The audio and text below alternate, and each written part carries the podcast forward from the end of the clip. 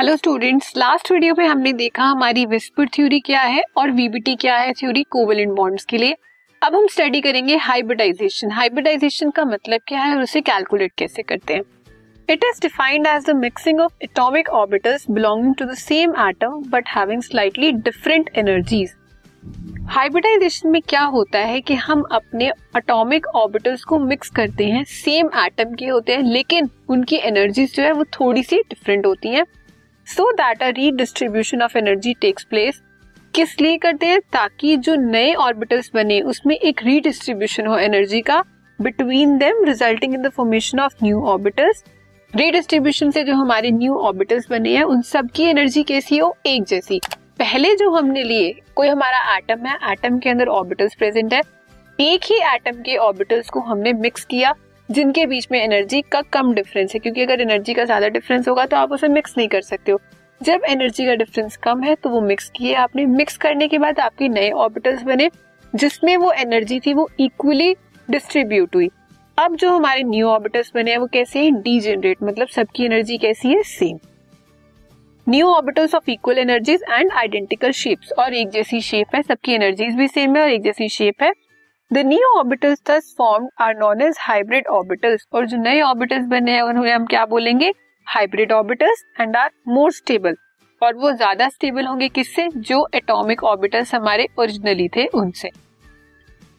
अब method for finding the hybridisation कि हम हाइब्रिडाइजेशन को कैलकुलेट कैसे करते हैं? उसे हम z से रिप्रेजेंट करते हैं। Z को कैसे कैलकुलेट करेंगे? Z is equals to one by two number of valence electrons of central atom central atom के जो वैलेंस इलेक्ट्रॉन्स है वो plus number of monovalent atom attach to it जो मोनोवेलेंट एटम अटैच है हमारे सेंट्रल एटम से, उसमें कि कितने एटम्स अटैच्ड है? वन टू थ्री फोर कितने बॉन्ड्स बने हुए हैं मोनोवेलेंट एटम से वो ऐड करेंगे।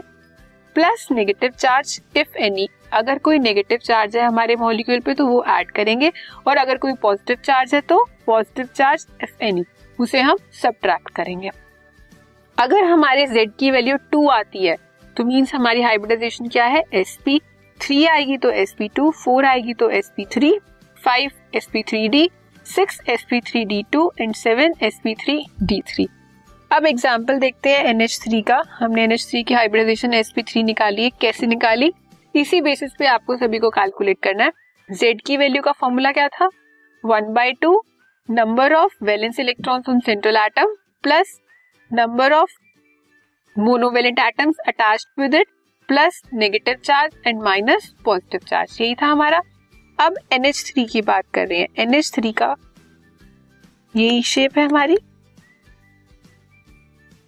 नाइट्रोजन हमारा सेंट्रल एटम है। इसके कितने हैं valence electrons five so one by two five plus कितने मोनोवेलेंट बॉन्ड्स हैं कितने मोनोवेलेंट एटम्स हैं जिससे अटैच्ड है? थ्री वन टू थ्री तो कितने बॉन्ड्स बना रहा है? थ्री प्लस थ्री कोई इसमें चार्ज नहीं है, ना नेगेटिव चार्ज है, ना पॉजिटिव चार्ज है तो ज़ीरो ना एड ना प्लस तो ये कितना हुआ? Eight by two eight by two Z की वैल्यू फोर जब जेड की वैल्यू फोर आई तो हमारा क्या हाइब्रिडाइजेशन है?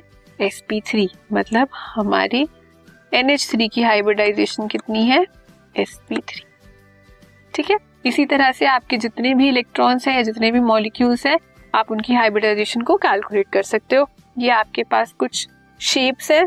जब जब जो आपकी हाइब्रिडाइजेशन आएगी, अगर आपका z की वैल्यू टू आता है तो आपकी एस पी हाइब्रिडाइजेशन है कैसी शेप होगी?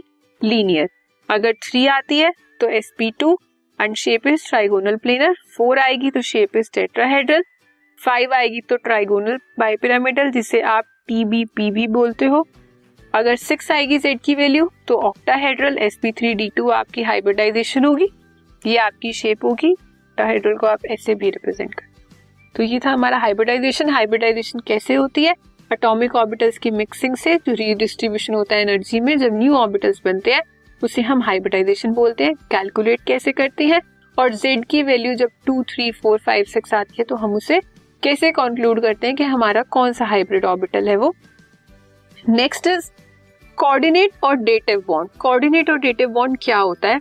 It is a type of covalent bond covalent bond तो कैसे बना था? शेयरिंग हुई थी उसमें इलेक्ट्रॉन्स में। जो कोऑर्डिनेट बॉन्ड होता है, वो टाइप होता है कोवेलेंट बॉन्ड का in which the electron pair lone pair is donated by वन atom बट shared by both the atoms so as to complete their octets. इसमें क्या होता है कि हमारे दो एटम्स है एक के पास लोन पेयर प्रेजेंट है, एक के पास इलेक्ट्रॉन की डेफिशिएंसी है। तो वो क्या करेगा? वो अपना लोन पेयर उसे डोनेट कर देगा, लेकिन वो उस लोन पेयर को शेयर भी करेगा। तो इस तरह के बॉन्ड्स जो बनते हैं, वो क्या होते हैं? कोऑर्डिनेट बॉन्ड या फिर डेटिव बॉन्ड ये आपके सामने एग्ज़ाम्पल है।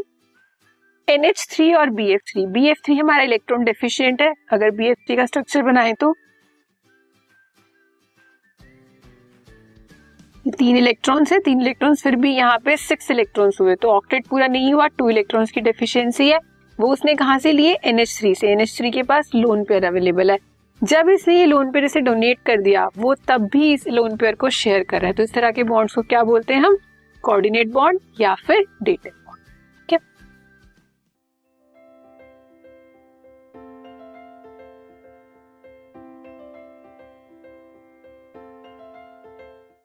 this podcast is brought you by Hubhopper Shiksha Abhiyan अगर आपको ये पॉडकास्ट पसंद आया तो प्लीज़ लाइक शेयर और सब्सक्राइब करें और वीडियो क्लासेस के लिए शिक्षा अभियान के यूट्यूब चैनल पर जाएँ।